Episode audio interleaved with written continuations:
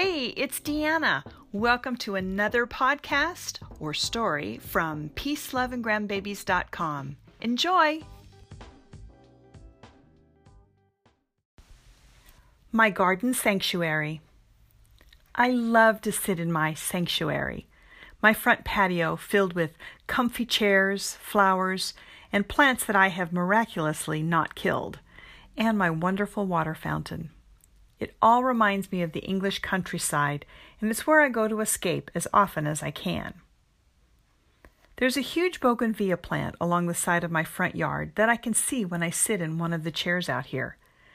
I sit here and I listen to the chickadees and the sparrows who sit in that bougainvillea like it's some kind of crazy choir loft. They sing and chatter, and I smile at how serious they all sound. Once in a while, they'll forget I'm sitting here, and they'll dive bomb to the bird feeder hanging near my fountain. They'll eat a little, pause, look at me, and cock their little heads as if to say, Oh, shoot, I'm sitting here all exposed, and that big smiling red-headed thing is going to eat me. And then they fly off, leaving a trail of birdseed all over my plants and patio. I think it's hilarious, and I laugh out loud at them. It's so amazing to watch these little creatures God has created, and He thinks so highly of that He talks about how much He cares for them in the Bible. I watch them, they watch me. We share this patch of God's earth, and I'm thankful. I'm thankful that God said He cares for me even more than the sparrows. I'm thankful that I have some dirt I can grow things in, and a roof over my head, and friends, and a family that loves me. I'm thankful that even when I get so caught up in the day to day grind that my focus slips, God loves me.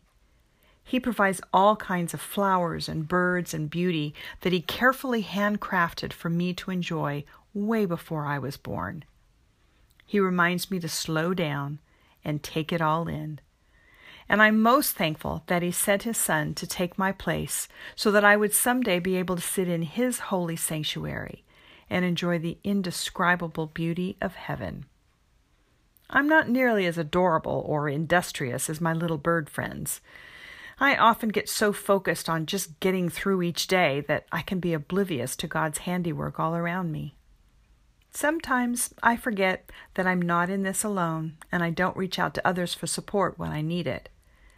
But then I hear the glorious bird choir in my bougainvillea plant, and I'm reminded that life is meant to be lived and enjoyed together with God, friends, and family, and my wonderful feathered friends chirping away around me. I can't imagine my life without any of these things. It would be so lonely and quiet here in my sanctuary without them. But not a single sparrow can fall to the ground without your Father knowing it, and the very hairs on your head are all numbered. So don't be afraid. You are more valuable to God than a whole flock of sparrows. Matthew 10 29 through 31.